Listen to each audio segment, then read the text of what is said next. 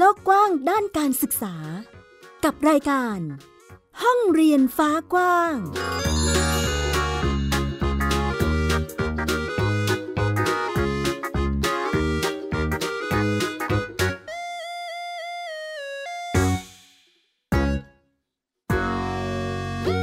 วัสดีค่ะ ต้อนรับคุณผู้ฟังทุกท่านเข้าสู่ห้องเรียนฟ้ากว้าง กลับมาพบกับมิวอัยดาสนศรีที่นี่ไทย PBS Podcast ค่ะ อัปเดตเรื่องราวด้านการศึกษาให้คุณผู้ฟังได้รับฟังกันเช่นเคยนะคะ วันนี้มีหลายประเด็นเช่นเคยเกี่ยวกับการศึกษา แต่ว่าจะพูดถึงในเชิงนโยบายนำมาอัปเดตข่าวคราวให้ได้ฟังกันว่า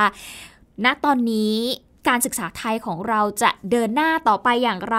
มีนโยบายหรือว่าแนวคิดแบบไหนบ้าง ที่เกิดขึ้นในขณะนี้ ยิ่งโดยเฉพาะหลังการเลือกตั้งแบบนี้ ทีมหรือว่าพักการเมืองที่กำลังเป็นแกนนำในการจัดตั้งรัฐบาล เขาจะมีแนวทางในการเดินหน้าเรื่องการศึกษาอย่างไร มีมาให้ได้ติดตามกันด้วยค่ะ รวมไปถึงประเด็นอื่น ๆนะคะ เกี่ยวกับการเรียนการสอนของเด็ก ๆ วันนี้เราจะมีเรื่องของการลดรายวิชา การสอบลงเพื่อจะทำให้เด็กๆ เนี่ยเครียดน้อยลงนั่นเองนะคะ รวมไปถึงอีกหนึ่งเรื่องค่ะเป็นข่าวต่างประเทศ เราจะไปดูวิธีการสอนของเขาโดยใช้เทคโนโลยีเข้ามา เป็นส่วนสำคัญในการสร้างโลกเสมือนจริง ให้เด็กๆ เนี่ยเขาได้โอ้โหได้เห็นบรรยากาศจริง ๆ ของจริงนะคะ ไม่ใช่ของจริงของเสมือนจริงเนาะ เพราะว่าอุปกรณ์เทคโนโลยีใหม่ ๆ ก็จะช่วยให้เด็กๆ เนี่ยสามารถเข้าถึง เนื้อหาการเรียนรู้ที่มัน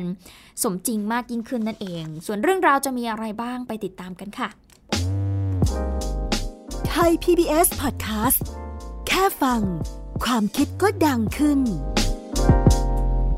ขอเริ่มต้นกันที่เรื่องแรกดีกว่านะคะ คุณผู้ฟังเป็นเรื่องเกี่ยวกับนโยบายของพรรคแกนนำจัดตั้งรัฐบาลนะคะ ซึ่งแน่นอนว่า หนึ่งในนโยบายที่มีการพูดคุยกันนั่นก็ต้องมีประเด็นเรื่องของการศึกษาอยู่แล้วค่ะ ซึ่งทางพรรคแกนนำที่จะจัดตั้งรัฐบาลเนี่ยเขาก็ตั้งเป้าเอาไว้นะคะ ว่าจะทำให้ได้ภายในร้อยวันแรก ก็คือการลดภาระของครูผู้สอนในการทำเอกสารต่างๆ และการอยู่เวรค่ะ เพื่อที่จะให้ครูเนี่ย ได้มีเวลาไปสอนนักเรียนได้อย่างเต็มที่ ซึ่งนโยบายนี้ก็เริ่มมีความคิดเห็นจากผู้ที่เกี่ยวข้อง กับการใช้เวลาเกือบครึ่งในแต่ละวันเนี่ยหมดไปกับการจัดทำเอกสารต่างๆเนาะนอกเหนือจากการสอนให้กับนักเรียน เป็นสิ่งที่คุณครูโรงเรียนบ้านเจดีแม่ครัวอำเภอสันทรายจังหวัดเชียงใหม่เนี่ยเขาประสบมาตลอดค่ะ ซึ่งก็คล้ายกับอีกหลาย ๆ โรงเรียนนะคะทำให้คุณครูเนี่ยไม่มีเวลาไปเตรียมเรื่องของการสอนในห้องเรียน และก็ไม่มีเวลาไปดูแลเด็ก ๆ ได้อย่างเต็มที่ด้วยหลังเลือกตั้งค่ะพักก้าวไกลนะคะชนะการเลือกตั้งเป็นอันดับหนึ่งแล้วก็กำลังจะจัดตั้งรัฐบาล ซึ่งหนึ่งในนโยบายที่พักก้าวไกล บอกเอาไว้นะคะว่าจะทำให้ได้ภายใน 100 วันแรกก็คือการลดภาระเรื่องเอกสารต่างๆ รวมไปถึงไม่ให้คุณครูอยู่เวรค่ะ และลดพิธีการต่างๆ ในการต้อนรับผู้บริหารที่ไม่จำเป็น เพื่อที่จะให้ครูเนี่ยมีเวลาสอนแล้วก็ดูแลเด็ก ๆ ได้อย่างเต็มที่ ซึ่งหัวหน้าฝ่ายวิชาการโรงเรียนเจดีแม่ครัวเองก็บอกนะคะว่าถ้าหากสามารถทำได้ จะเป็นเรื่องที่ดีสำหรับคุณครูมากๆ เพราะว่าทุกวันนี้ใช้เวลาไปกับการทำเอกสารมากเกินไป จึงเตรียมแผนการสอนได้ไม่ดีพอค่ะ เดี๋ยวเราไปฟังเสียงของคุณเตือนใจสุขใส หัวหน้าฝ่ายวิชาการโรงเรียนบ้านเจดีแม่ครัวอำเภอสันทรายจังหวัดเชียงใหม่ค่ะ ทุกวันนี้นะคะจริงๆ แล้วครูเองเนี่ยต้องการเพียงแต่เพียงแต่งานเอกสารแค่ธุรการชั้นเรียน ซึ่งเราจะเห็นว่าเด็กมาเรียนไหม ถ้าเด็กขาดบ่อยๆเนี่ยเราก็ตาม นั่นหมายความว่าเราก็ลดภาวะความเสี่ยงของเด็กขาดเรียนละเด็กเนี่ยมีปัญหาเรื่องอยากจนไหม เด็กได้กินข้าวเช้ามาไหมการตามงานทุกๆอย่างนะคะไม่ว่าจะเป็นความเสี่ยงทางด้านการเรียน เด็กมี ผลการเรียนต่ำจะต้องซ่อมเสริมไหม ถ้าลดงานด้านเอกสารไปนะคะ ตรงส่วนนี้เนี่ยเราก็สามารถไปซ่อมเสริมนักเรียน สามารถลงไปดูแลเรื่องภาวะจิตใจนักเรียน ซึ่งสอดคล้องกับผู้บริหารสมาพันธ์ สมาคมครูแห่งประเทศไทยนะคะ ก็บอกว่าถ้าหากพักก้าวไกล สามารถดำเนินนโยบายดังกล่าวนี้ได้จริงเนี่ยก็จะทำให้ภาระงานของครูลดลงค่ะ มีเวลาดูแลเด็กๆ ได้มากขึ้น ขณะเดียวกันโครงสร้างบริหารของกระทรวงศึกษาธิการในปัจจุบันเนี่ยซ้ำซ้อนกับบริหารจากส่วนกลางนะคะ จึงอยากให้มีการกระจายอำนาจ ให้โรงเรียนต่างๆ สามารถกำหนดการเรียนการสอนได้ เพราะว่าในแต่ละพื้นที่ที่เนี่ยมีบริบทที่ต่างกัน ฟังเสียงของคุณพรเทพดวงปันสิงห์รองเลขาธิการสมาพันธ์สมาคมครูแห่งประเทศไทยค่ะอยากจะให้มีการกระจายอำนาจให้ถึงโรงเรียน ให้โรงเรียนเป็นนิติบุคคล ซึ่งสอดรับกับนโยบายของพรรคก้าวไกลเลยนะครับให้โรงเรียนสามารถบริหารจัดการต่างๆได้นะเลือกครูได้ หรือแม้แต่จะอาจจะเลือกผู้บริหารได้ด้วยซ้ำให้ชุมชน นะครับมีกรรมการสารศึกษา ผู้นำชุมชน ผู้นำท้องถิ่นท้องที่อะไรที่อยู่ในท้องถิ่นเนี่ยสามารถเลือกได้อะไรอย่างเงี้ยนะก็อยากจะให้มีการกระจายอำนาจให้โรงเรียนเป็นนิติบุคคลเนาะแล้วก็ลดขั้นตอนในการบริหารนะระดับต้นสังกัด รองเลขาธิการสมาพันธ์สมาคมครูแห่งประเทศไทยเองก็บอกนะคะว่าอยากจะให้รัฐบาลชุดใหม่ เข้ามาดูแลเรื่องของการศึกษาของไทยอย่างจริงจังค่ะ นอกจากประสิทธิภาพในการเรียนการสอนของครูและนักเรียนแล้วเนี่ยปัญหานิสินของครูก็ยังไม่ได้รับการแก้ไขอย่างเป็นรูปธรรมนะคะ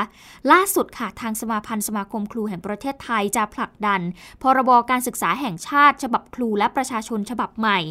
ซึ่งหลังจากที่ฉบับเดิมที่มีการเสนอในรัฐสภาเนี่ยตกไปนะคะ เพื่อให้วิชาชีพครูนั้น มีศักดิ์ศรี มีคุณภาพ เป็นหลักประกัน สร้างความเชื่อมั่นต่อประชาชนและสังคมค่ะ นี่คือสถานการณ์นะคะ คุณผู้ฟังเรียกว่าเป็นความคืบหน้าของแนวนโยบายนะคะที่พักแกนนำจัดตั้งรัฐบาลเนี่ยเขาจะมีการดำเนินการหลังจากที่ได้เป็นรัฐบาลเรียบร้อยแล้ว ก็หวังว่านโยบายนี้จะทำได้จริงนะคะ เพื่อเป็นการลดภาระของคุณครู สามารถให้คุณครูเนี่ย ไปเป็นคุณครูได้จริง ๆ เป็นการคืนครูให้กับเด็ก ๆ คืนครูให้กับโรงเรียนนะคะ ให้คุณครูเนี่ยได้ไปสอนเด็กๆ ได้อย่างเต็มศักยภาพ ได้อย่างเต็มรูปแบบดูแลเด็ก ๆ ได้อย่างทั่วถึง ไม่ต้องมากังวลเรื่องของการจัดทำเอกสารอะไรต่างๆ มากมายที่มันเป็นอยู่ณตอนนี้นั่นเองค่ะ มากันที่เรื่องต่อไปนะคะเป็นเรื่องของ การเรียนการสอน แล้วก็การวัดผลสำเร็จทางการศึกษากันบ้าง ก่อนหน้านี้มีโอกาสได้เล่าให้คุณผู้ฟังได้ติดตามรับฟังกันแล้ว เพราะว่าเป็นกระแสในโลกโซเชียลมีเดียเนาะที่ โรงเรียนแห่งหนึ่งในจังหวัดลำพูนนะคะ มีการประกาศมีการโพสต์ออกมาผ่านโซเชียลมีเดียบอกว่าเราจะมีการปรับวิธีการสอบใหม่นะคะ เราจะไม่มีการสอบในบางรายวิชา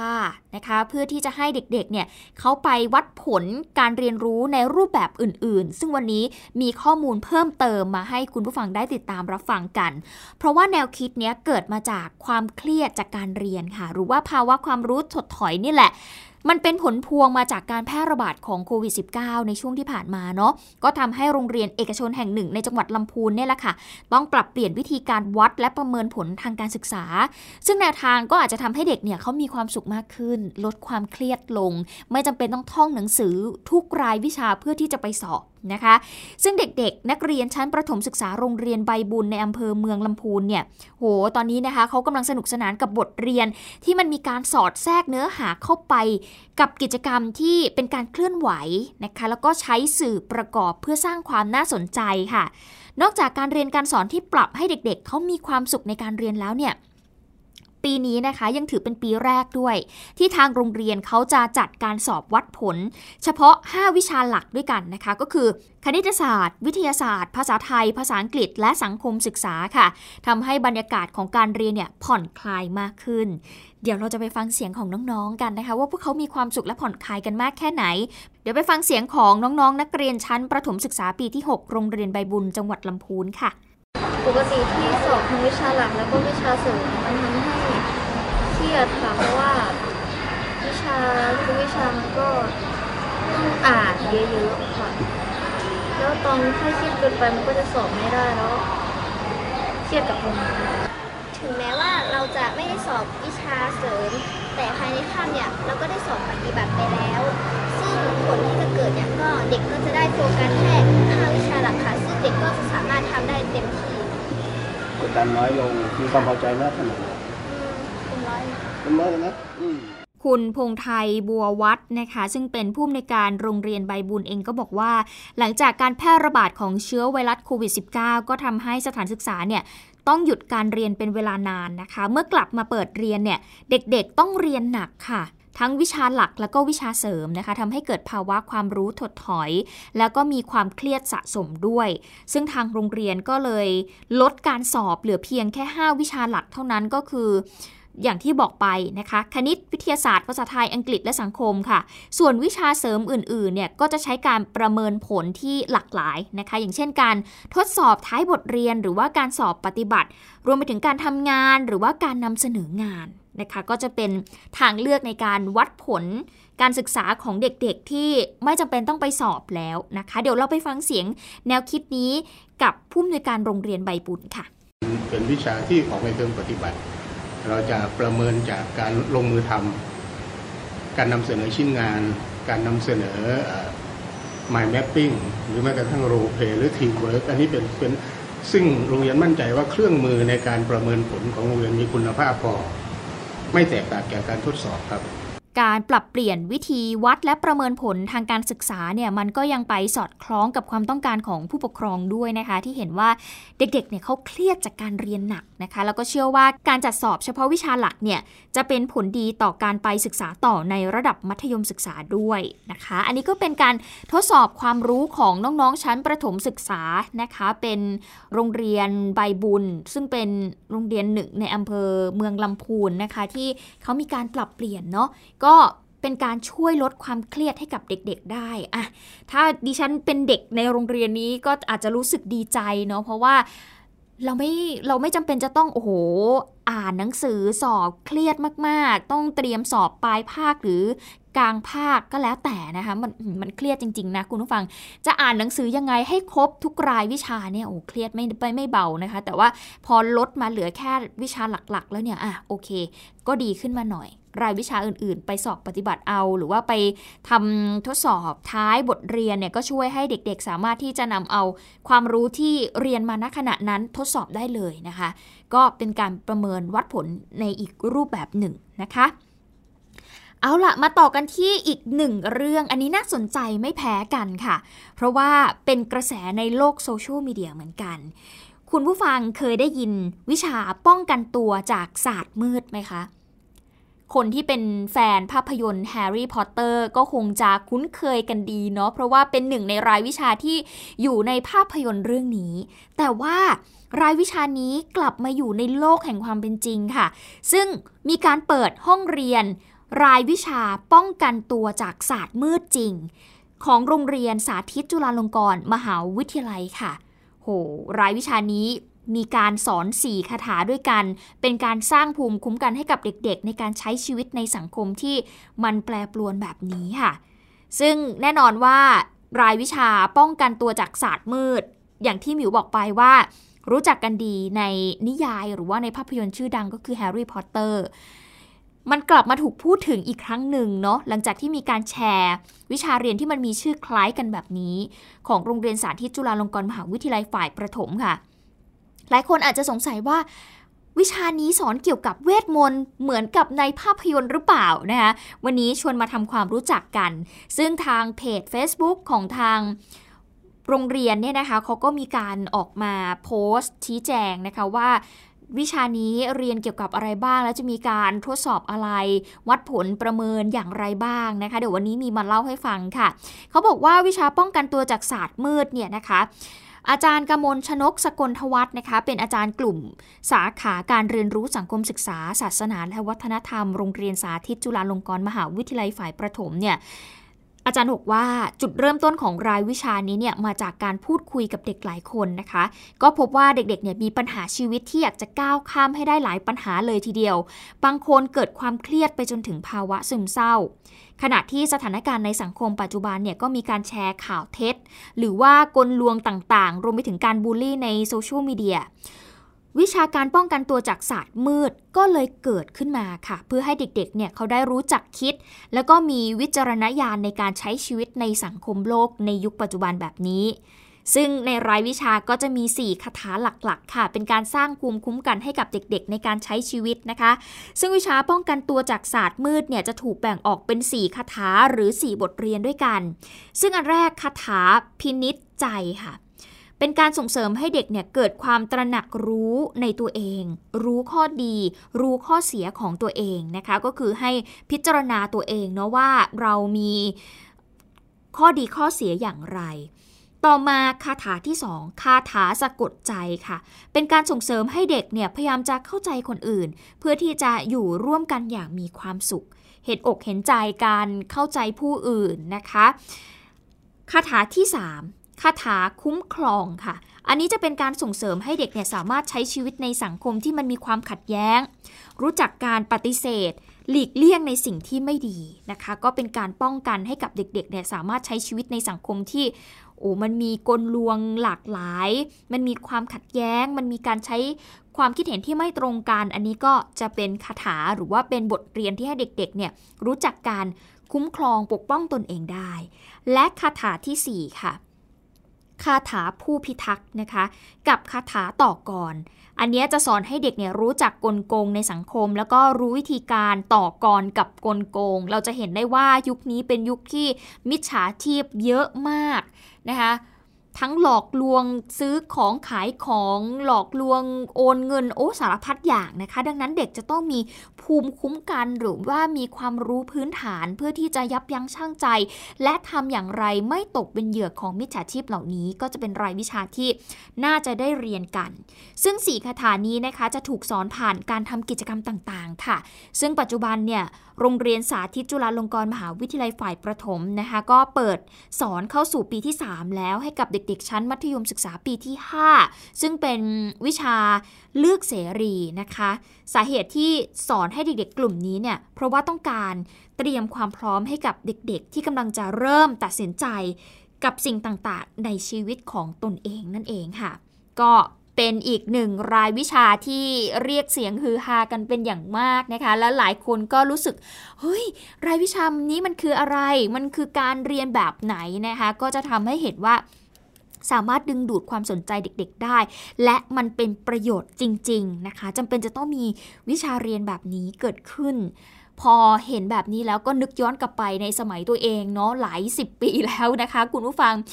โอ้ตอนนั้นวิชาเลือกเสรีเนี่ยไม่ได้เป็นแบบนี้นะคะ จริงๆแล้วนอกจากวิชาการป้องกันตัวจากศาสตร์มืดยังมีรายวิชาอื่น ๆ ที่น่าสนใจด้วยนะ คุณฟังเป็นการสอนให้เด็ก ๆ เนี่ยรู้เท่าทันโลกในยุคปัจจุบัน มันมีอะไรที่เปลี่ยนแปลงไปเยอะรวมไปถึงรายวิชาที่เกี่ยวเนื่องเชื่อมโยงกับการ พัฒนาคุณภาพจิตใจเด็กๆเนาะหรือว่าการทำให้ภาวะจิตใจของเขานั้นมีความเข้มแข็งมีภูมิคุ้มกันในการดูแลตนเองได้ ซึ่งถือเป็นรายวิชาที่เราอาจจะไม่ค่อยได้เห็นกันในในยุคก่อนๆแต่ในยุคนี้มันจำเป็นมาก ๆนะคะ เพราะว่าโอ้ มันมีหลายอย่างหลายปัจจัยมากเลยเนาะที่จะเป็นตัวกระตุ้นให้เด็กอาจจะเกิดปัญหาในการเรียนได้นะคะอะนี่ก็คือเรื่องราวต่างๆที่เกิดขึ้น แต่ยังมีอีกหลายเรื่องที่จะเล่าให้ฟัง เดี๋ยวติดตามกันในช่วงต่อไปค่ะ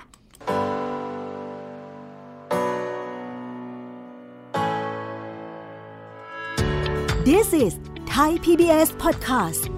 View the world via the voice เปิดเทอมมาไม่ถึงครึ่งเดือนนะคะ แต่ว่าโรงเรียนขนาดเล็กในพื้นที่ห่างไกลก็ยังคงประสบกับปัญหาในการซ่อมบำรุงอาคารสถานที่ และก็ทรัพยากรในการจัดการเรียนรู้นะคะภาคีเครือข่ายด้านการศึกษาร่วมกับไทย PBS ค่ะ ร่วมกันจัดขบวนสัญจร ปิดช่องว่างทางการศึกษา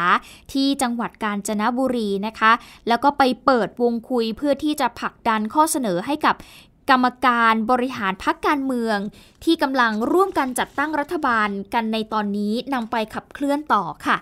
ซึ่งกิจกรรมในครั้งนี้นะคะ ก็มีการนำเอาอุปกรณ์ที่จำเป็นในการเรียนรู้เนี่ยไปให้เด็กๆ ที่จังหวัดกาญจนบุรีด้วยค่ะ ไม่ว่าจะเป็นเครื่องเขียน อุปกรณ์การเรียนการสอน อุปกรณ์กีฬา เครื่องแบบนักเรียนแล้วก็สิ่งของต่างๆ ที่จำเป็นกว่า 2 คันรถ6ล้อเลยนะคะ ก็เอาไปให้คุณครูจากโรงเรียนบ้านซองการีย และก็โรงเรียนอื่นๆกว่า 30 แห่งในอำเภอสังขบุรี จังหวัดกาญจนบุรี ได้เลือกนำกลับไปใช้ที่โรงเรียนค่ะซึ่งนี่ก็เป็นกิจกรรมถนนครูเดินนะคะ ซึ่งเป็นส่วนหนึ่งของขบวนเคลื่อนนโยบายสาธารณะ เพื่อความเสมอภาคทางการศึกษาที่จัดขึ้น ด้วยความร่วมมือระหว่างกองทุนเพื่อความเสมอภาคทางการศึกษา หรือว่ากสศมูลนิธิกระจกเงาค่ะ ไทย PBS แล้วก็เครือข่ายครูในพื้นที่ห่างไกลนะคะ โดยมีภาคีด้านการศึกษาจังหวัดกาญจนบุรีเป็นเจ้าภาพในครั้งนี้ ซึ่งภายในงานค่ะก็เปิดโอกาสให้คุณครูในพื้นที่เนี่ยได้สะท้อนปัญหาแล้วก็แสดงความคิดเห็นที่ต้องการจะให้ฝ่ายบริหาร แล้วก็รัฐบาลชุดใหม่เนี่ยได้แก้ไขปัญหาค่ะ เดี๋ยวไปฟังเสียงของคุณทิพวรรณเชื้อบริบูรณ์นะคะ คุณครูจากโรงเรียนวัดป่าถ้ำภูเตยค่ะ ก็ในส่วนของอความเหลื่อมล้ำเนาะอันนี้คือด้วยด้วยความเหลื่อมล้ำทางโรงเรียนของของเราอะ่ะ ก็จะค่อนข้างที่จะเหลื่อมล้ำมากนะคะ ทุกๆอย่างอย่างอุปกรณ์ที่ที่พูดไปนะคะ แล้วก็ สื่อเทคโนโลยีก็ยังจะก็ก็น้อยเขาเขาไม่ค่อยถึง เราก็ยังเหมือนแบบการศึกษาเราจัดการศึกษาแบบแบบเหมือนแมนนวลนะคะเออเราจะไม่แบบเทียบเท่ากับกับเด็กๆข้างล่างหรือที่เขามีความพร้อมอย่างเงี้ยค่ะ ก็อยากจะให้ทางทางต้นสังกัดนะคะเข้ามาดูแลในเรื่องนี้ค่ะ อย่างน้อยถ้าเรามีอุปกรณ์เครื่องมืออพร้อมแล้วก็จะสามารถที่จะพัฒนาเด็กให้ให้ให้เท่าทันกับกับเด็กข้างล่างได้เนี่ยค่ะ ในวงเสวนาก็มีการเสนอข้อมูลจากกสศนะคะว่า ทั้งประเทศเนี่ยมีโรงเรียนขนาดเล็กในพื้นที่ห่างไกลอยู่กว่า 1,151 แห่งค่ะ มีเด็กนักเรียนที่ยากจนพิเศษ เรียนอยู่กว่าร้อยละ 30 แต่โรงเรียนแบบนี้จะขาดทรัพยากรสนับสนุนในการซ่อมแซมเมื่อเจอภัยพิบัติ และไม่มีงบประมาณในการบำรุงรักษาอาคารสถานที่นะคะ อีกทั้งยังขาดแคลนคุณครูด้วยที่จะมาสอนเด็กๆ โอ้มีจำนวนมากเลยทีเดียวกว่า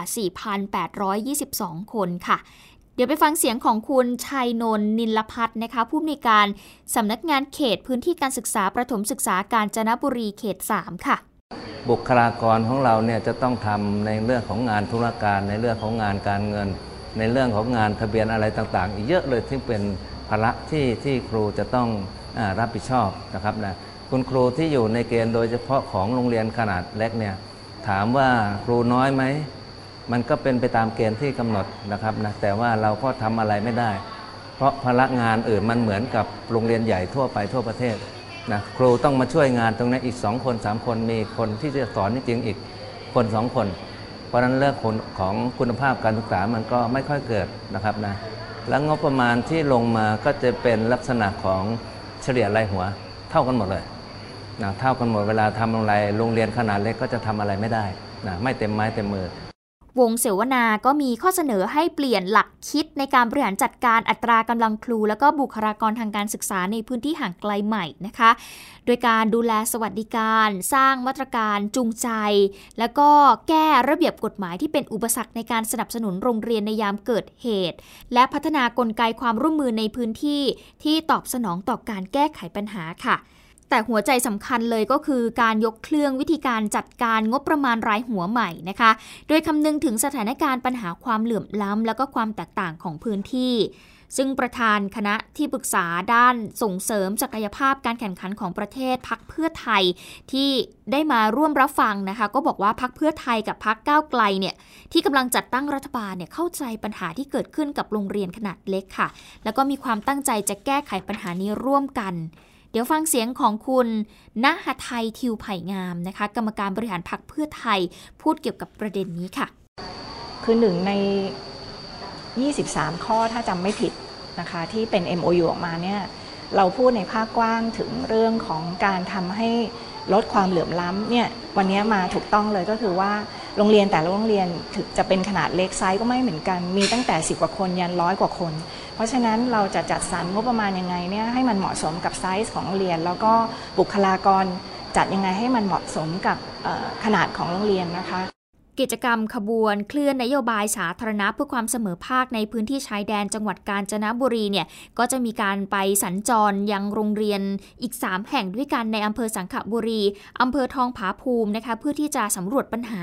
แล้วก็พูดคุยถึงข้อเสนอในการปฏิรูปการจัดสรรงบประมาณค่ะ โดยมีตัวแทนจากโรงเรียนนักวิชาการแล้วก็พักการเมืองเข้าร่วมในครั้งนี้ด้วย ถือเป็นอีกหนึ่งกิจกรรมที่จะทำให้ทุกคนได้เห็นปัญหานะคะ แล้วก็ร่วมกันหาทางออกเกี่ยวกับโรงเรียนยนขนาดเล็ก จริง ๆ โรงเรียนขนาดเล็กเนี่ยสำคัญมาก ๆ กับเด็กๆ หรือคนในชุมชนที่อาจจะไม่ได้มีศักยภาพมากพอที่จะส่งลูกหลานไปเรียนในตัวเมืองนะคะ ดังนั้นมันจึงเป็นโอกาสมาก ๆดังนั้นควรจะต้องส่งเสริม ให้โรงเรียนขนาดเล็กมีคุณภาพทัดเทียม หรือเท่าเทียมนะคะไม่เกิดความเหลื่อมล้ำกันกับโรงเรียนในพื้นที่อื่น ๆนะคะ ต้องส่งเสริมให้เท่าเทียมกันนั่นเองค่ะ Worldwide Education จบกันที่เรื่องสุดท้ายวันนี้จะขอส่งท้ายกับเรื่องราวจากโรงเรียนในประเทศอังกฤษค่ะ เพราะว่าตอนนี้โรงเรียนในอังกฤษเนี่ยเขามีการจำลองโลกเสมือนจริง เอามาใช้ในการเรียนการสอนนะคะ ซึ่งการศึกษาในยุคนี้ถือว่าพัฒนาไปอย่างมากค่ะ สังเกตได้จากหลาย ๆ โรงเรียนนะคะ หรือว่าสถานศึกษาที่เริ่มมีอุปกรณ์การเรียนการสอนที่ครบครันมากขึ้น ตอบโจทย์มากยิ่งขึ้นนะคะ แต่ถ้าจะให้ครบและก็สนุกไปอีกเนี่ยจะต้องมีแว่น VR ค่ะ ที่ช่วยจำลองโลกเสมือนขึ้นมา ให้เด็กๆเขาได้เรียนรู้กัน อย่างอุปกรณ์อิเล็กทรอนิกส์อย่างพวกแท็บเล็ตคอมพิวเตอร์เนี่ยแน่นอนว่ามันมีมาสักพักหนึ่งแล้วเนาะหลายปีหลายสิบปีมาแล้วล่ะ แต่หลังๆเนี่ยเรามักจะเห็นว่าในหลาย ๆ ที่นะคะเขามีการหยิบเอาอุปกรณ์ VR เนี่ยเข้ามาเป็นส่วนหนึ่งของการเรียนการสอนค่ะ ไม่ใช่แค่เพิ่มความสนุกในการเรียนเท่านั้นนะคะ แต่ยังทำให้เด็กๆเนี่ยเขาได้สัมผัสแล้วก็ใกล้ชิดกับเนื้อหาแบบเต็มๆตาเลย อย่างโรงเรียนแห่งหนึ่งในประเทศอังกฤษค่ะเขาก็มีการใช้อุปกรณ์ VR นี่แหละ มาใช้ในวิชาชีววิทยา